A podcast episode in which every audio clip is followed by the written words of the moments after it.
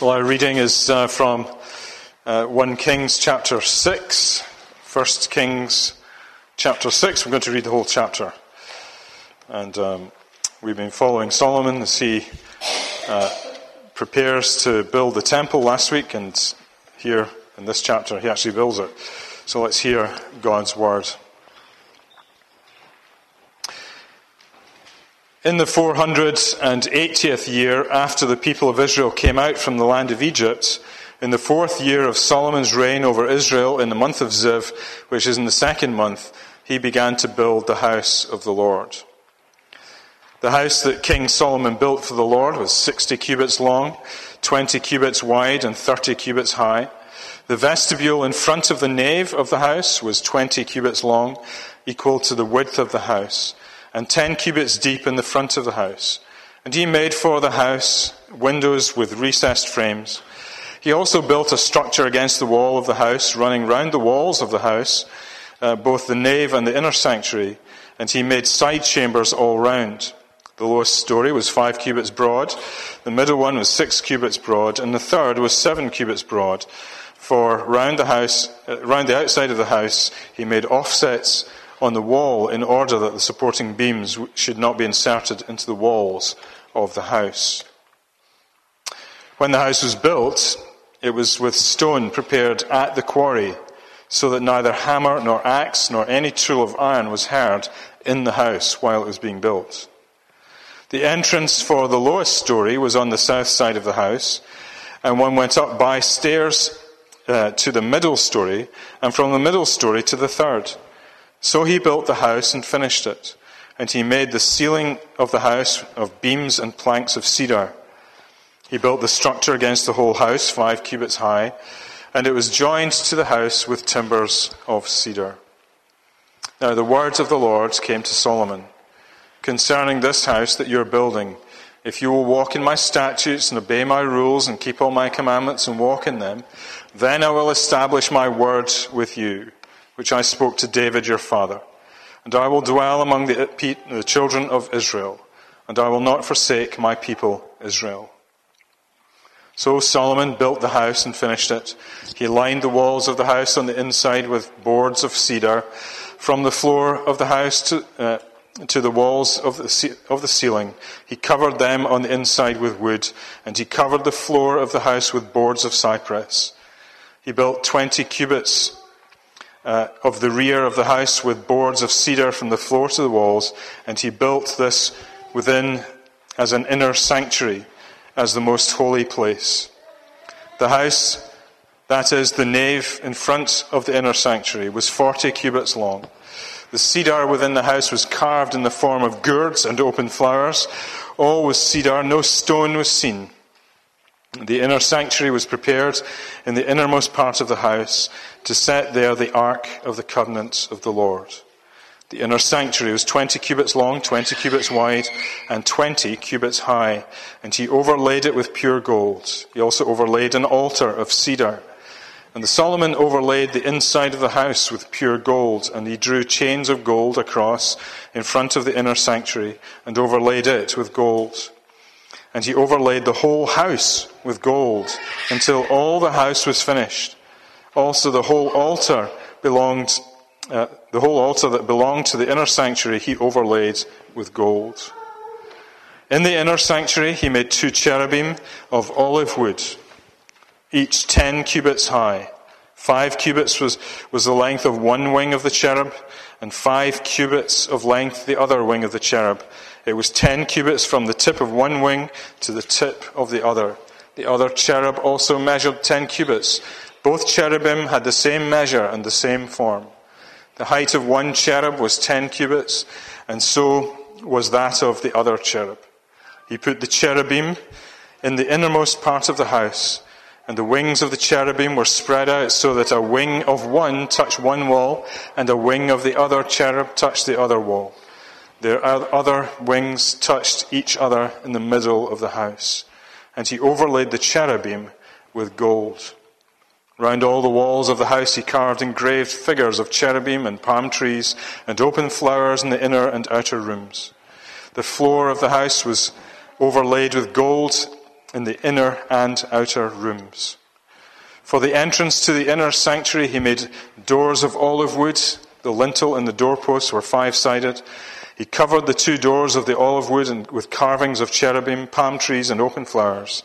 And he overlaid them with gold and spread gold on the cherubim and on the palm trees. So also he made for the entrance to the nave doorposts of olive wood in the form of a square, and the two doors of cypress wood, uh, and two doors of cypress wood. The two leaves of one door were folding, and the two leaves of the other door were folding. On them he carved cherubim and palm trees and open flowers, and he overlaid them with gold evenly applied on the carved work. He built the inner court with three courses of cut stone, and the uh, uh, and one course of cedar beams.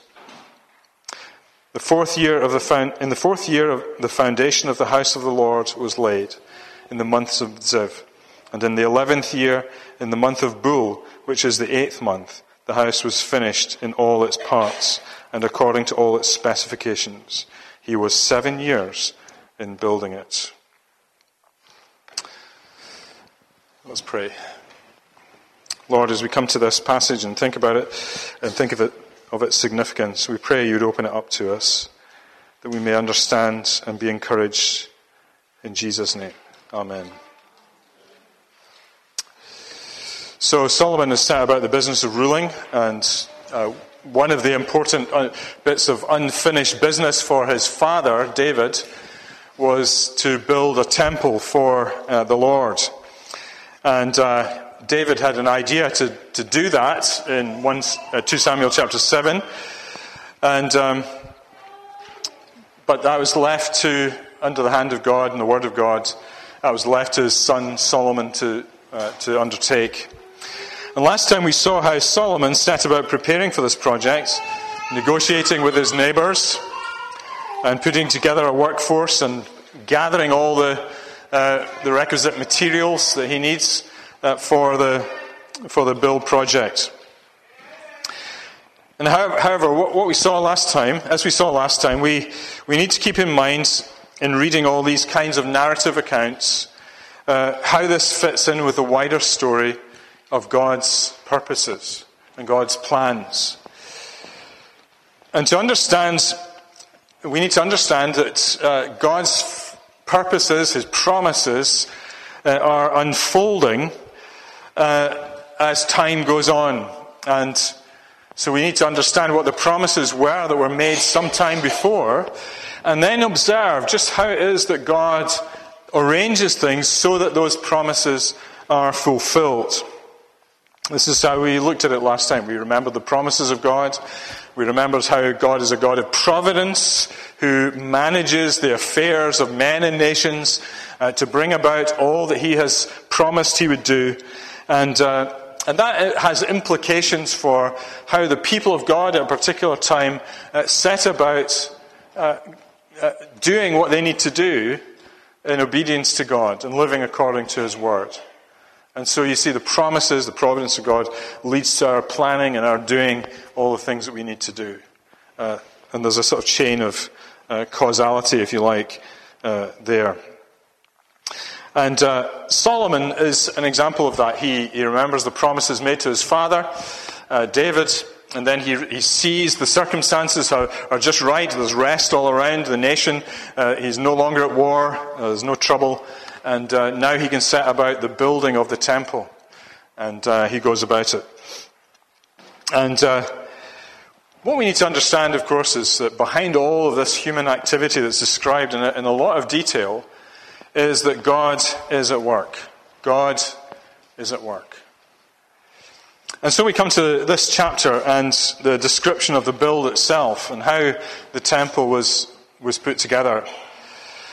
And again, it, one might look at this, and, and if you're not a builder, which I think is pretty much everybody, uh, if you're not a builder, you might, and you're not interested in architecture and design, though you might be interested in that, um, you might be tempted to think, though, that what's the relevance of all this to us today? Uh, why, is it, why is it here in the Bible? And again, as we thought of last time, we need to think more deeply than just the surface story of, what's, of human activity that's going on here. And we need to set it within the framework of God's redemptive purposes. So, how is God unfolding his redemption plan through the ages? And where's he going to go with it? Where's it, ending, where's it going to end up? And this is why I'm going to use this big word I use every so often. Uh, there's eschatology here. Uh, they imp- built into all of these symbols and types of the Old Testament are the, the last things. And we're, go- we're going to see how that is in a minute. But there's eschatology here. So we always have to think eschatologically as we think about the Old Testament. Three things for us to, to note this evening. And the first thing we need to see is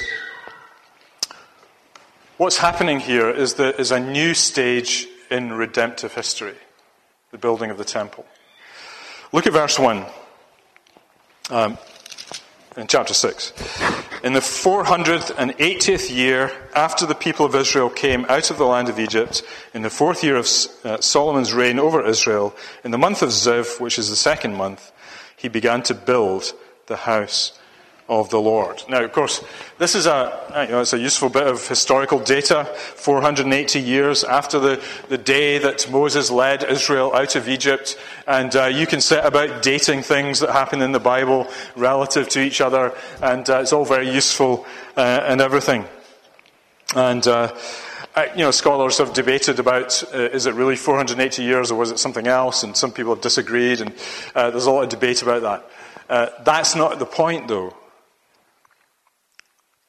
Point is not to do some dating, though we can do that.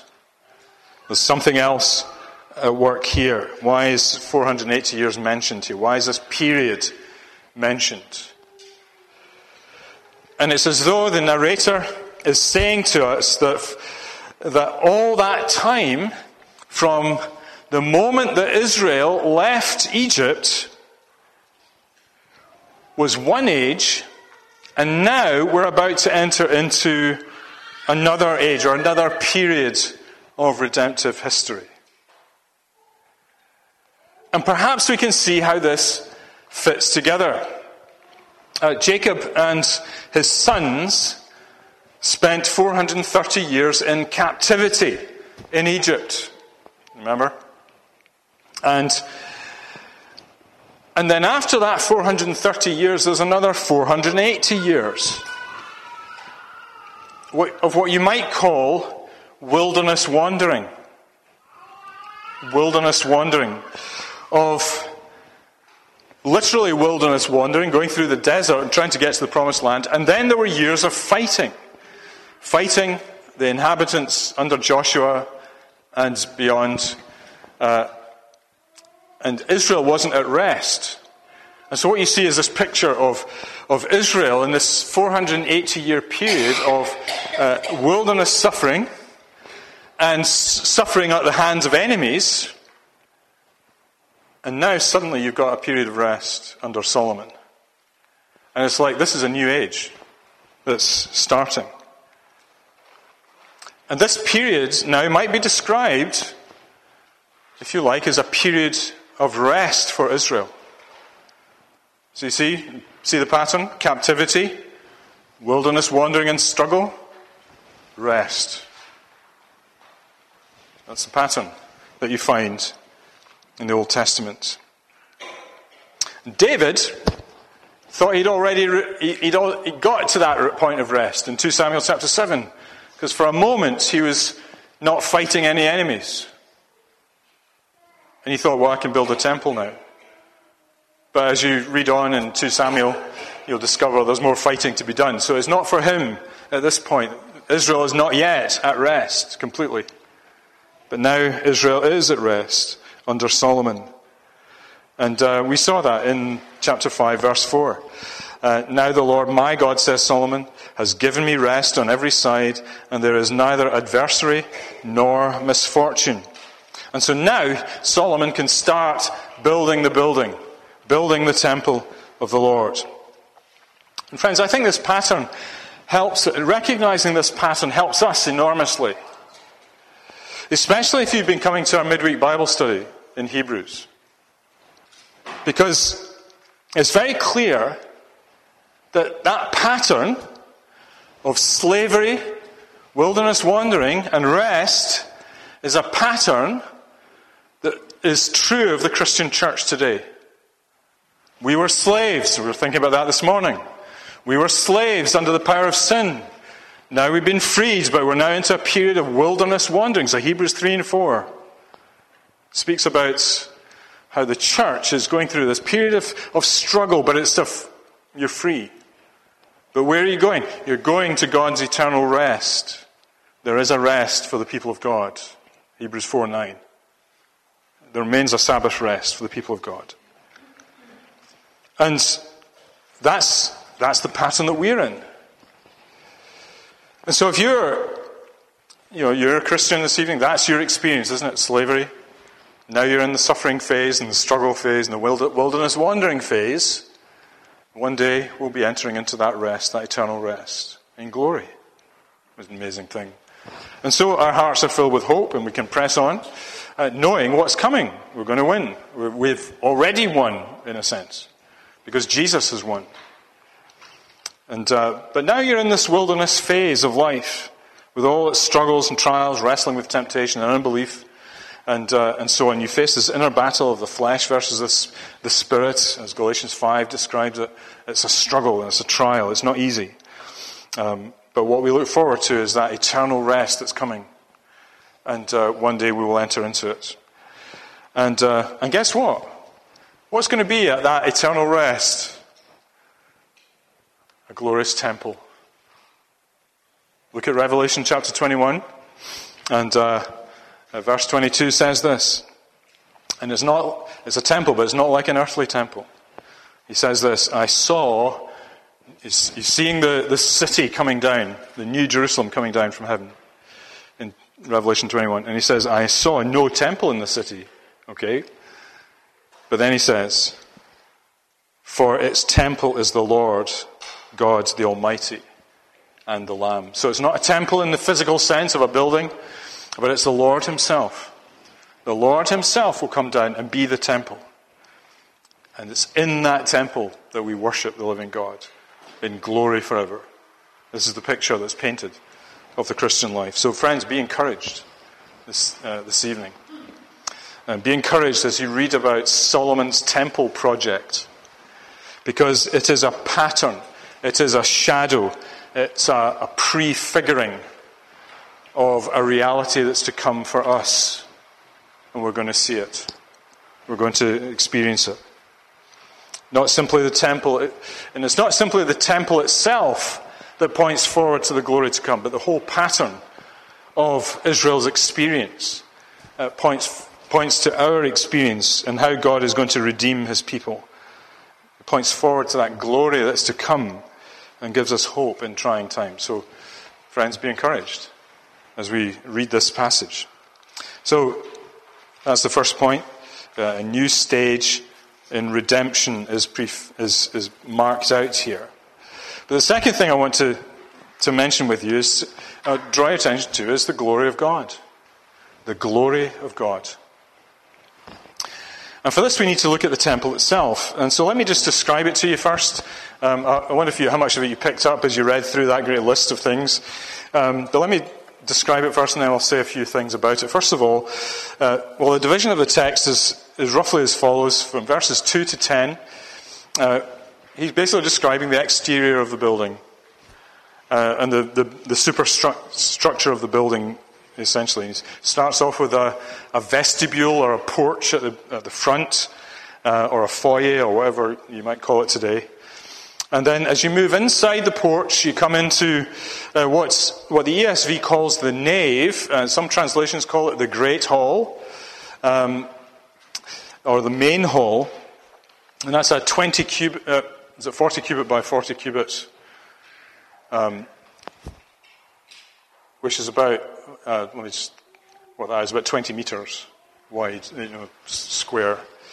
And, um, and there are And then as you keep moving through this great hall, uh, you come to the inner sanctuary. And I think that's raised up a bit. There's some steps up into it. Uh, the height of the ceiling smaller. and you go into this inner sanctuary, and it's a smaller room, and that's the most holy place. It's described as that in, in verse 16. And then there are various rooms on the outside of that structure, uh, on three stories uh, rising up. And, uh, and as becomes clearer later in the book, uh, there's, a, there's a courtyard outside of it, sometimes called the inner courtyard. That's outside of it, and there's some, there's some walls built around it. So that's 2 to 10. And then in verses uh, 15 to 30, we get a description of the interior. And uh, of course, all the walls of the building are made of stone, uh, cut stone, cut at the quarry, brought to the location and uh, put in place. Uh, nothing is cut at, in situ. And then the, the interior wall of the walls are lined with cedar. The ceiling was made of cedar, the floor of cypress wood, uh, such that there was no stone visible on the inside. So you never see any stone as you walked inside. And the cedar panels on the walls were all carved with all sorts of flowers and palm trees and things, and uh, very ornate. But then, most amazingly of all, the whole of the surfaces, the walls, the ceiling, the floor, everything is covered in gold. It's overlaid with gold. You just imagine walking into that temple and you're just struck with the majestic glory of it. It'd be staggering. Absolutely staggering. And huge amounts of gold, huge amounts of expense. Nothing is too expensive for the Lord. And in addition to that, in the inner sanctuary, the smaller room, the holy, the most holy place, there were two, two huge cherubim with huge wings. And, you know, there are two of them, and their wings touch in the middle, and then the outer tips of the wings touch the walls. So all across the whole width of the thing, with these two cherubim standing behind the, the Ark of the Covenant. Now, cherubim is important because it reminds us that the holy place is guarded by angels. And that takes us back to, to Eden. Remember when Adam and Eve were cast out of the garden? And the cherubim with the flaming swords preventing access into towards the tree of life. And here the two cherubim are, are in the Holy of Holies. So nobody could go into that except the high priest once a year. It was a holy place. And we'll maybe come back to that uh, idea later. But, uh, well, having described all that, what's, what's the temple all about? What does it signify? Uh, why is it necessary at this stage in, in, uh, in, in the life of Israel? And the first thing to say about it is, of course, that it's to do with the dwelling place of God amongst his people. Um, now, this is a theme that's all the way through the Bible that God seeks to dwell with his people. He always, as our confession puts it, he condescends, he comes down to dwell amongst his people. And we see this in various ways. We see it in the Garden of Eden at the very beginning, where God created this place for Adam and Eve to live and to work, but also a place where they could have fellowship with God and God will walk in the cool of the day and have fellowship with Adam and Eve. And then later we see this desire of God to be with his people in the, the planning and the making of the tabernacle. Now you've got, when you come to the book of Exodus and you read the book of Exodus, I mean, it's a rip roaring story, all the way through to about chapter uh, 24. And then suddenly it goes into all this 16 chapters of the details of the tabernacle, how it's to be made, and the plans and the plans and the, uh, the, the, design of it all. And then more chapters describing how it's actually been made according to the plan. And you think, well, why is there so much time, so much space given to the tabernacle? When you've got this rip roaring story at the beginning.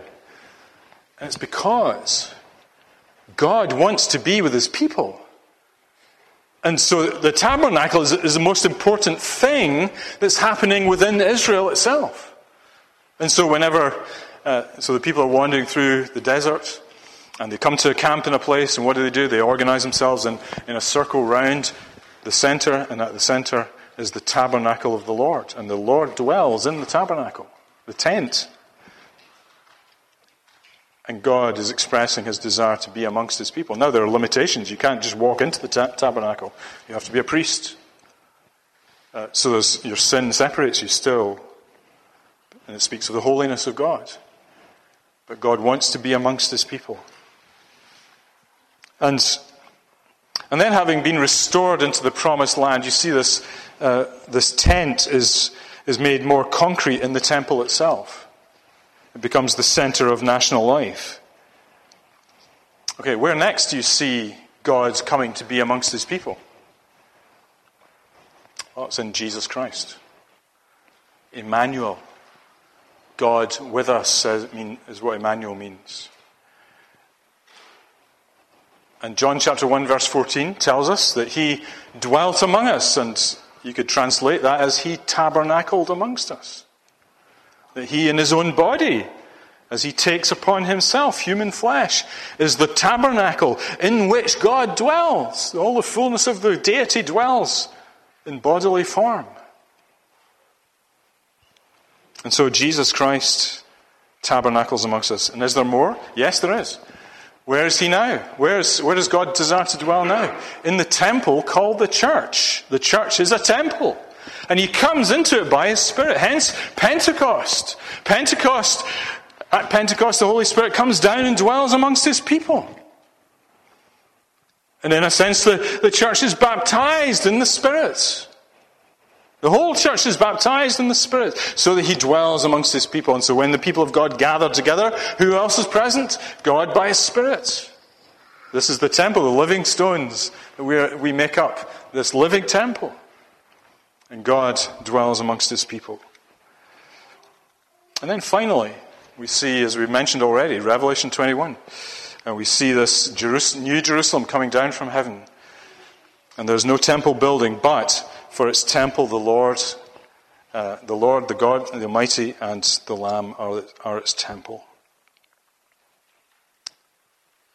And it's not in that case that God enters a special building in eternity. Rather, God Himself is the building into which we come and have unending fellowship with Him forever. See that picture, whole from creation all the way through to eternity. God wants to be with his people. So that's the first thing to say about the temple, what it represents. But here's the, here's the second thing to say about it that this temple actually represents creation. You may be surprised by that. But it, in, in some sense, it represents creation. And you can see that in the way that there are flowers and palm trees, and later you'll see there are pomegranate car, you know, carvings and, and lily carvings and all sorts of, uh, uh, not agricultural, what's the word? Horticultural imagery built into the structure. And it's almost like the temple is made to be like a representation of the creation or the cosmos with God at the center. And it is an amazing, amazing thing. So, in one sense, the temple represents creation. But here's the third thing about it it represents new creation, it looks forward to new creation. You see, in the midst of all this splendor, there are various doors preventing, and, and curtains, preventing willy nilly entering into all these places for now. But it holds out the hope that one day, somehow, all those barriers will be broken down.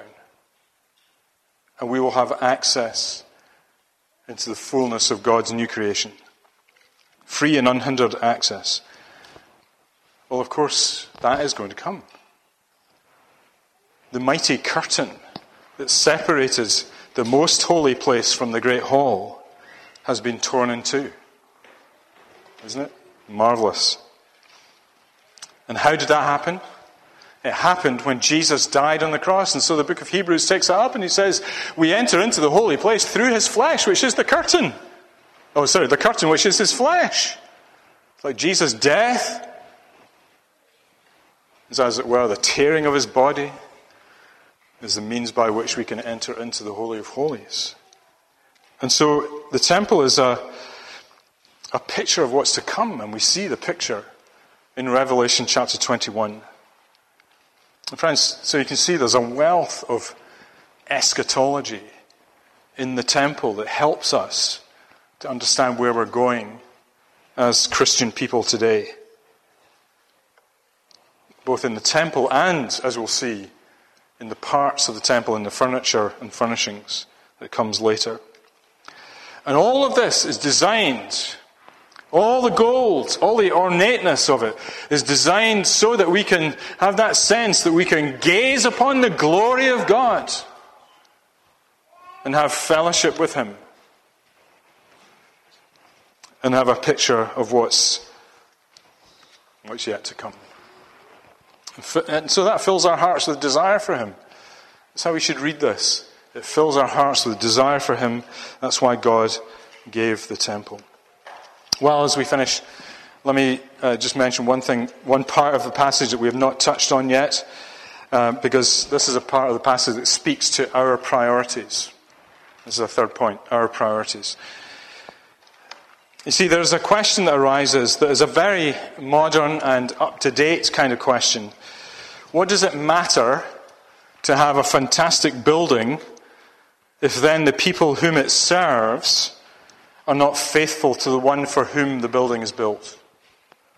Imagine that situation where you have this marvelous building where you could be at the center of your worship, and then the people themselves are not faithful to God. And I think you can appreciate the problem even today. You know, why should a church have a fantastic building if the people are just not going to be that bothered about worship? Which brings us to this, these verses that we've actually skipped over, verses uh, 11 to 13. Um, and it comes as a bit of a surprise, these verses. Because, you know, 2 to 10 are describing, you know, structures and so on. And, uh, and then it goes to verse 14 and he continues on and moves to the interior and describes all interior. And uh, if you missed out 11 to 13, you could probably just read it through and, and you wouldn't skip a beat. It wouldn't be odd at all. It would just flow one into the other. But suddenly in verses 11 to 13, he throws in this little word to Solomon. And he says, Concerning this house that you're building, if you will walk in my statutes and obey my rules and keep all my commandments and walk in them, then I will establish my word with you, which I spoke to David your father, and I will dwell among your children, the children of Israel, and will not forsake my people Israel. And of course, this, um, as one commentator puts it, an intrusion into the text. It kind of starts you. what's he why have we suddenly gone there? Now we're back to a list of things in verse 14. Why is that there? This intrusion um, signals something vitally important. That for all uh, that this is to be a splendid building for God, what is more central than all of that is that the people commit themselves to being faithful to His word and believing the promises and doing all that he commands. Now, you might say, well, that's, that's a command especially for Solomon. What about the rest of the people? It doesn't mention all the other people. But let me just suggest this to you that as the king goes, so the people go.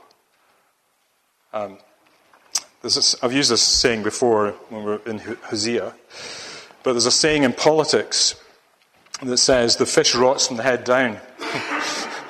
The fish rots from the head down. And what it means is that when the head is rotten, the people will, will follow and become rotten as well. Uh, and so, if you, as true in politics, you know, if our politicians bear a great responsibility for the, the state of the people, to be a politician is a, a, a tremendous responsibility because as you go, so the people will follow. And people, politicians know that. They know, they often talk about leading in directions that the people don't want to go. And that's a dangerous thing, possibly. Sometimes it's a good thing, but sometimes it's a dangerous thing. And this can be, so it's true in politics, it can be true in church leadership as well. As the head goes, so do the people. As the minister and elders go, so too do the people. That terrifies me. I remember hearing as a young man, just well, younger man, entering into the ministry, and hearing some preachers saying, you know, after five or ten years, the sins of the, the pastor are the sins of the people. That's a terrifying thought. Because here's the thing you know, if your minister or your elders indulge in a sin and they don't really deal with it and they indulge in it, they're not going to speak to the people about that same sin because they're, they're being hypocritical. They're going to allow your sin to follow. And so the sins of a minister and the sins of elders will often find their way into the congregation. So if the minister has a besetting sin, he's not going to be faithful in dealing with that sin with other people. And similarly, the priorities and spiritual focus of the minister are going to rub off on the people, on the elders as well. Friends, that's a warning for us, and especially for us who are elders in this church. Friends, as we look forward to the eschatological fulfillment of all that the temple represents, our responsibility now is to commit ourselves afresh to the Word of God, to believe what it says, and do as it commands. And God will be faithful to us. Let's pray. Father, thank you so much for this uh, amazing picture of the temple that's before us. And we thank you that it points to something far greater of eternal significance the glory of God, the new creation, and fellowship with God forever. We pray, Lord God, you'd help us to live in the light of that, to have hope uh, as we struggle through difficult things in this life. That, Lord, our eyes would ever be fixed on the Lord Jesus Christ. In his name we pray. Amen.